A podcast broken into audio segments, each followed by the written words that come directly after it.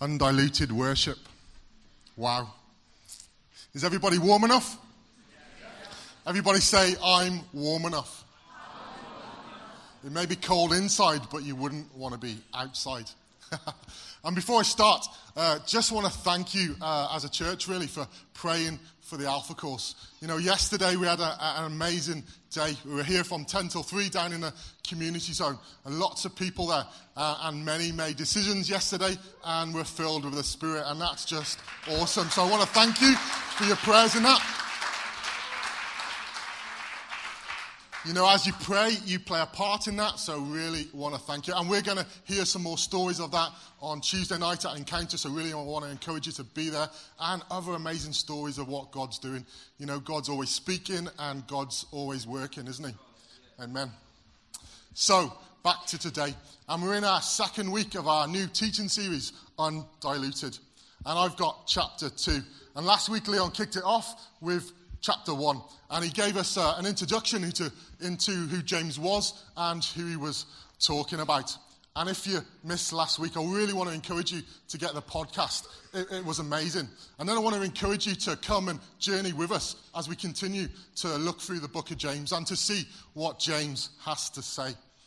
So, James, he's the eldest brother of Jesus, and he doesn't mince his words. He gives it to us straight. It's hard hitting, it's to the point, it's neat. It really is undiluted. But it may be just what the doctor ordered. That strong medicine Leon talked about last week. You see, an undiluted faith is the only faith that really works. And James, James doesn't have the loving, compassionate, affirming words like his brother Jesus. But this book, it is considered to be a pastoral letter. And aren't you glad this morning that James isn't your pastor? and that we have Leon, who is loving, kind, and gentle. No comment there, mate, but there's lots of uh, shaking. actually, actually, though, this reminds me of a time when Leon, in his pastor's role, called me into his office to see him. And you know it's serious when you get the call into his office. You see, it's not a chat over a coffee or it's not a lunch out somewhere. Actually, though, I knew what was coming. And if we're honest, when we get that call, we know what's coming. And if you haven't had that call, I don't want to worry you. you must be doing okay. So, so let me explain. You know my story, you know where I come from. Uh, and then coming out of prison um, and everything being okay again, settled at my nan's and, and had some money. You know, life seemed good again. I was putting it back together. But that's when the enemy, that's when the enemy spoke loudest again. He really said, put those questions in. God, did God really do that? Or are you just better now? Did that really happen? And I didn't stop reading my Bible, but I did stop coming to church for a bit. And then I had the phone call. and Leon asked me to pop and see him. Firstly, he asked, Simon, you okay? We haven't seen you for a bit. How you doing? And I knew what was coming, and I thought I'd prepared a smart answer. Uh, and I gave him that answer. Leon says, how you doing? Where have you been? We, we've really missed you. And I'm, Leon, it's, it's fine. Jesus spent 40 days in the wilderness. I'm just having time out. and then Jesus often went uh, uh, away on his, on his own to seek solitude and to pray. Uh, and I'm just doing that, I'm fine. But then what Leon said next has, has stuck with me. Uh, and it hit me like a brick. And what he said was this He said, Yeah, but Simon, Jesus always come back. Uh, and we haven't seen you for a while. When are you coming back? Because you see, as well as receiving, it's about what you have to give. We're a community here, and that's really important. And those words have stuck me. And I want to thank Leon for, for what he said there. And there's probably many of us who can say the same thing. And you see, that's the, that's the heart of a pastor to look out for and to care for his flock. And I, like I said, I want to thank Leon. And James. James is exactly the same.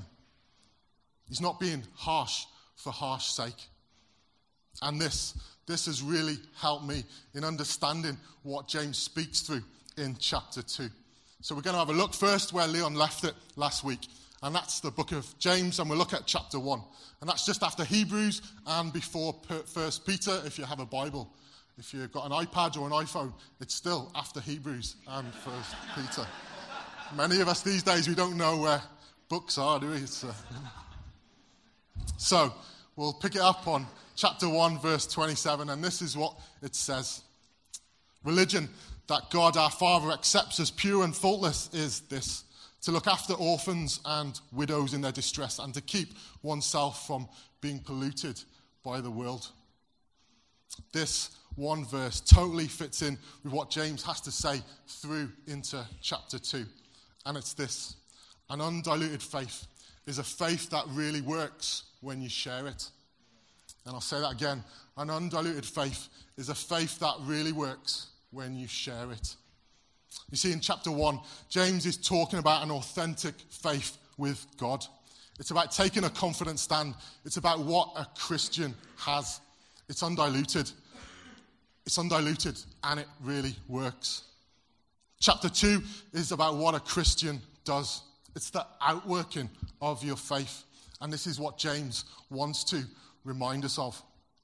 An undiluted faith is a faith that works when you share it. But where James starts in verse 1 is on the subject of favoritism. It says this My brothers and sisters, believers in our glorious Lord Jesus Christ must not show favoritism. And I want to spend some time here because this is important.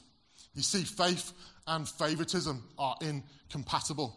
It's almost impossible for you to have an undiluted faith that works when you share it. That's a mouthful there.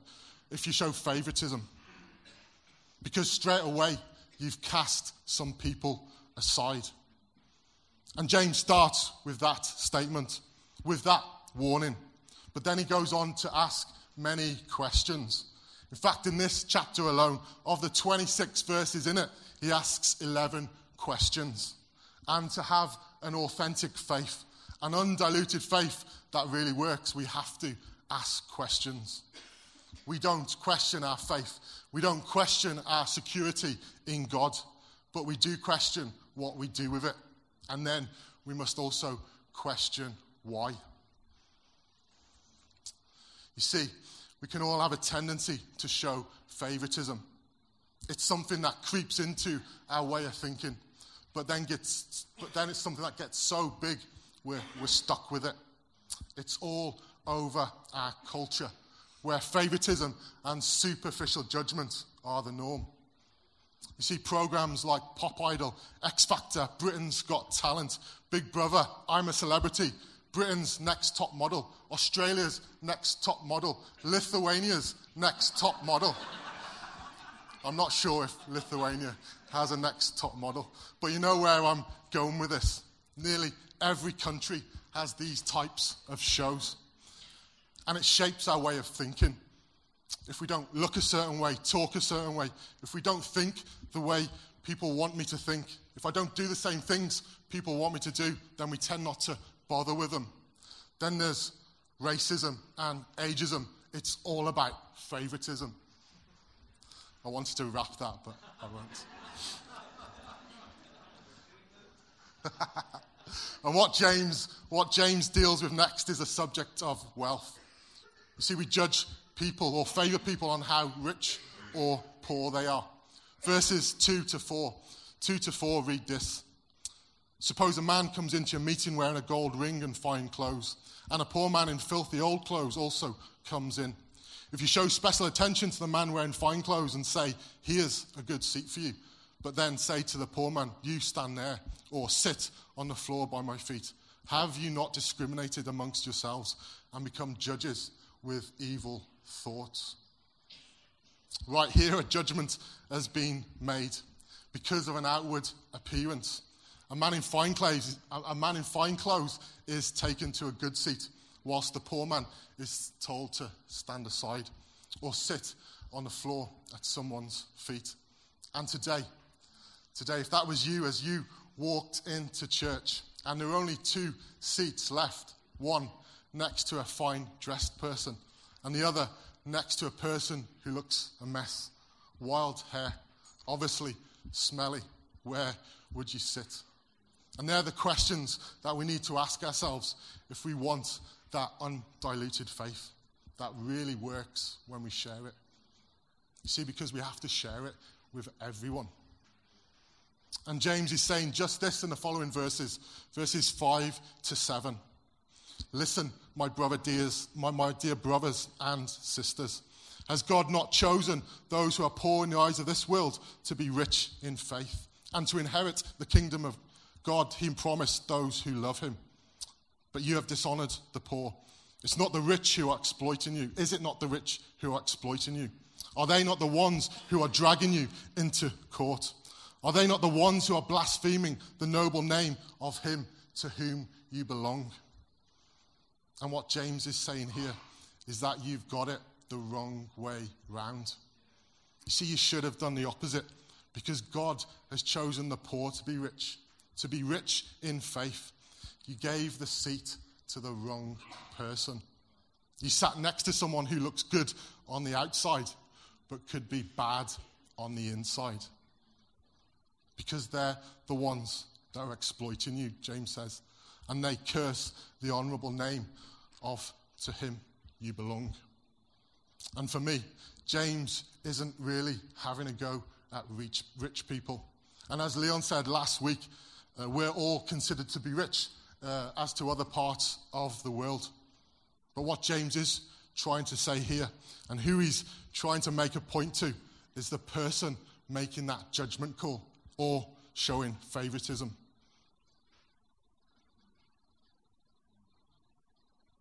He's trying to get them to question why they do this.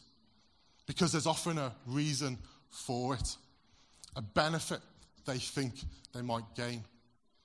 Another way of looking at it is that there's less effort required or involvement needed when dealing with that fine clothed person. Do we think like that? And then verse 8 sums this up perfectly. If you really keep the royal law found in Scripture, love your neighbor as yourself, you're doing right. Love your neighbor as yourself.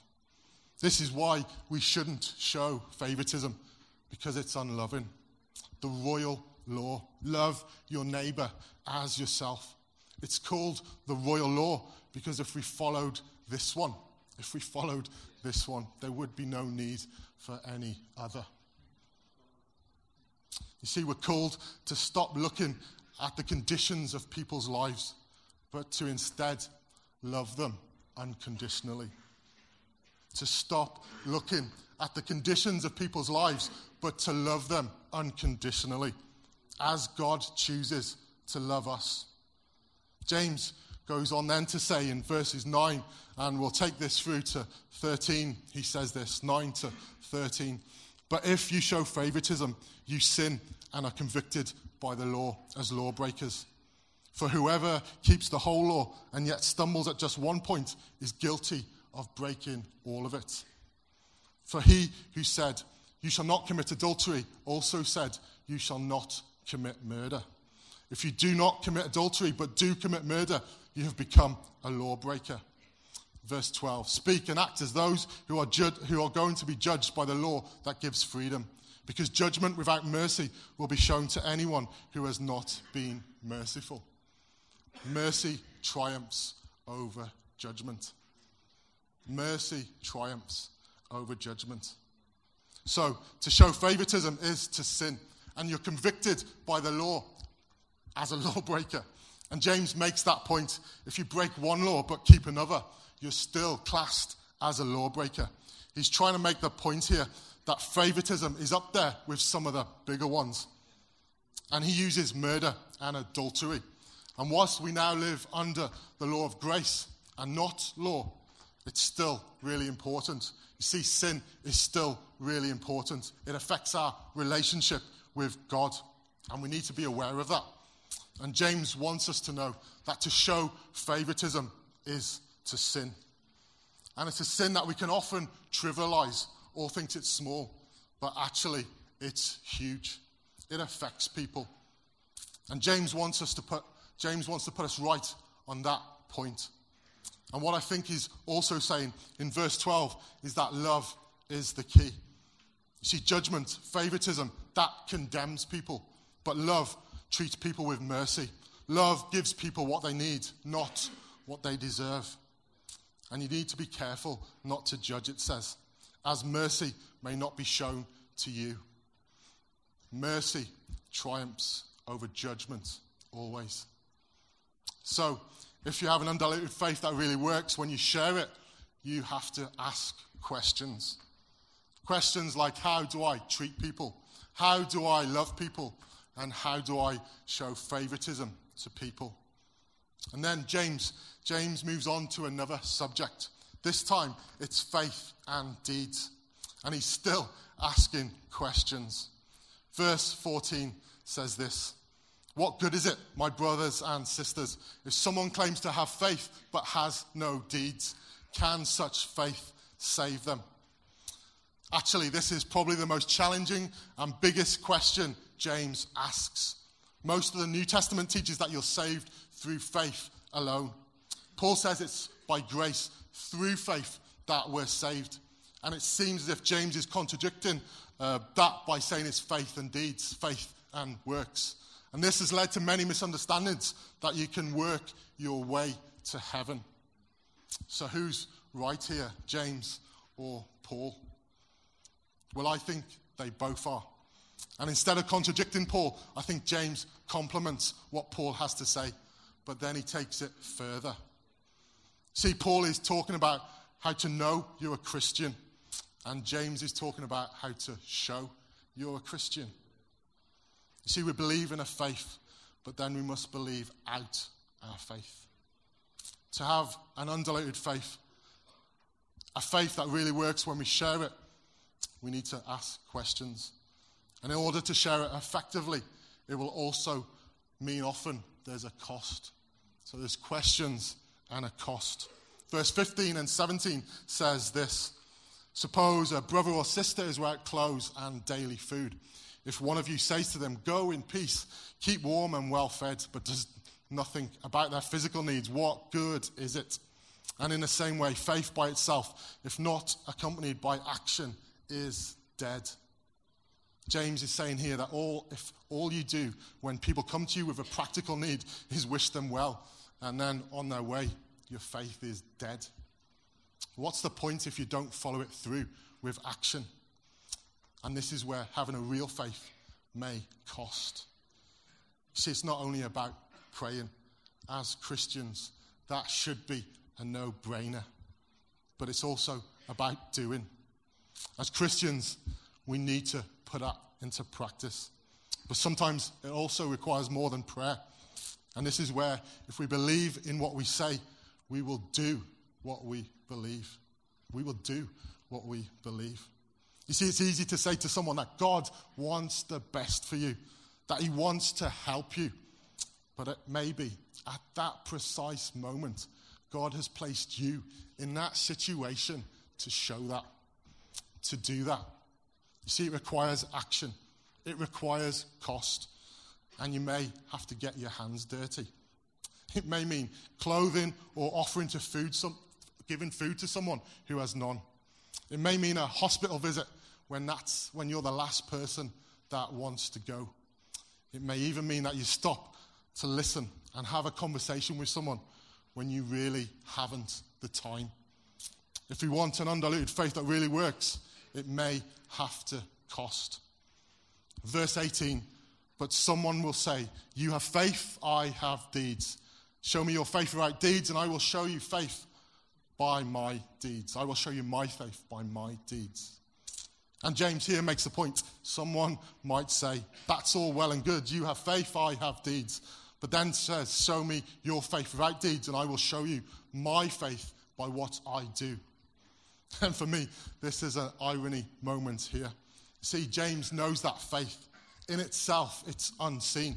It's an assurance in something or someone.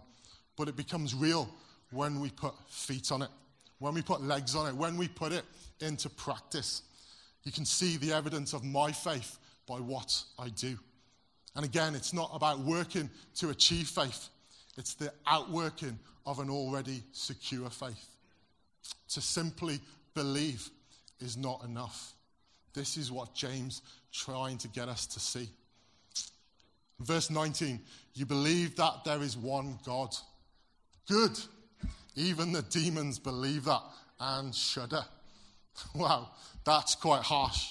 But James is making the point that even the demons believe in God, but they don't act as if they do. Their existence doesn't measure up to the fact that God exists. And does our life measure up? Or do we believe in God and live out all for Him? See, there's a saying if you were to be put on trial to show that you're a Christian, would there be enough evidence to convict you? If you were to be put on trial to show that you were a Christian, would there be enough evidence to convict you? Something there for us all to think about, me included. And there will only ever be enough evidence if it costs. We have to do something. Hardly anything that is given away free has value. But you might say salvation is a free gift. And yes, it is. But it cost Jesus everything. And in the same way, we're called to take up our cross daily and die to sin. So to follow Jesus, there's a cost involved for us too. And James is making that point. On Friday afternoon, Friday afternoon, Dan and myself headed over to the, to the town centre. And before that, I was putting the final pieces of my, my sermon together. And I was very aware that there's not many um, illustrations in it, and also very aware that I needed to get it finished. It was Friday afternoon. And at this point, I was even thinking about buying a bike and going for a ride. Those of you here last week uh, will get that. And on the way back from the town, Dan needed to call into a shop to get Emily, his daughter, something. I helped him find it. I actually did find it. He was useless. He was. and then as he went to pay, I, I waited outside. And it was, this mo- it was at this moment I thought, I'm going to get back to church. I need to work on my sermon. But then, but then a stranger approached me. And he was very loud and very drunk. Very smelly, too, in fact. And then he went on to share that he was homeless. I was in a rush to get back to church. My sermon needed my attention. but at that moment, I had an opportunity to literally practice what I'm preaching. my sermon went to the back of my mind, and I concentrated on the person in front of me. We had a great, sh- we had a great chat. He shared where he was from and the various places he'd visited and why he ended up homeless. homeless. I shared what I did and where I was from, and the conversation ended. no, it didn't. We went on to chat further, and he told me this joke, which is, which is totally unrepeatable in this setting. I ran it past D and it was no, no, no. And I ran it past Dan on Friday afternoon and he actually did laugh. So if you want to know what the joke was, see Dan after the service. totally inappropriate. But the point I'm trying to make here, uh, and I want you to get this, the point I'm trying to make here is that he didn't want or need anything from me that afternoon apart from my time a brief moment of my time, a, a chat, a conversation. And we did chat and we laughed. And while it, co- it may have cost a bit of my sermon preparation time, I've got a great illustration. I'm joking. I totally believe God blessed us both that afternoon. And I thank God for that. But also, it was an opportunity that so easily could have been missed. You see, an undiluted faith is a faith that really works when it costs. We're going to look at the rest of the chapter together, uh, starting from verse 21. And it says this Was not our father Abraham considered righteous for what he did when he offered his son Isaac on the altar? You see, that his faith and his actions were working together, and his faith was made complete by what he did. And the scripture was fulfilled that says, Abraham believed God, and it was credited to him as righteousness, and he was called God's friend. He was called God's friend. You see, that a person is considered righteous uh, by what they do and not by faith alone. In the same way, was not even Rahab the prostitute considered righteous for what she did when she gave lodging to the spies and sent them off in a different direction? As the body without the spirit is dead, so faith without deeds is dead. And you may, you may know both these stories well. You may know them well. And Abraham faces the ultimate test of faith here, where God asks him to give up his son. And Rahab, likewise, as she risks her own life to, to, to spare the spies, to save them. And here we see an undiluted faith that really works when it trusts. So, questions, costs, and trusts. And actually, right here, the three come together questions, costs, and trusts. You see, they're both bound to have some major questions. You see, what God was asking of them was huge. There's also a massive cost involved. But the third thing, the most powerful thing, is the trust that they have in God. See, Abraham and Rahab got it. They have an undiluted faith that really works. Abraham and Rahab, uh, opposite ends of the spectrum. Abraham is anointed, uh, chosen one. Uh, the Bible says a friend of God. And Rahab was a Gentile, not chosen, and she was a prostitute. But here in the book of James, they appear in Scripture together. How amazing is that? They appear together. And what unites them is the one thing that they have in common, and that's their trust in God. Their trust. Their trust puts God first. It puts God first in front of what mattered the most to them. And do we trust God enough to give Him control of the things that matter most to us? Do we do that? Are we prepared to lay everything down for God, whatever the cost. See, an undiluted faith is a faith that really works when we trust. And that's when we trust wholeheartedly, when we trust totally, when we're prepared to lay everything down. And as I come to a close, I want to ask Leon to, to come back in the, and the team. We're going to share communion together this morning. But before that, I want to reflect on exactly what an undiluted faith looks like, what it looks like when you share it. And for me, for me right now, we're going to look at Jesus because Jesus is the only place to look. You see, Jesus came to change things. He came to change things. He came to get us to ask questions. Why are you doing things that way? You need to question that. Jesus modeled that. We're called to question things injustice, poverty, whatever it may be, we're called to question. But then he came to serve. He came to lay down his life for us all so that we might live. There was a huge cost involved. He did something about it, he put it into practice.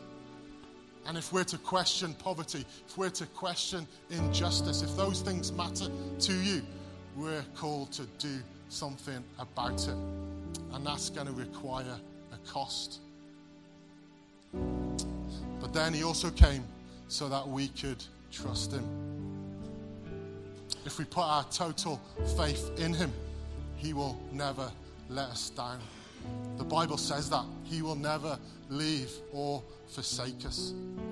And as we remember what Jesus did, I want to ask the servers to come and, and start distributing at this point. As we look and think about what Jesus did, I want us to think about those questions.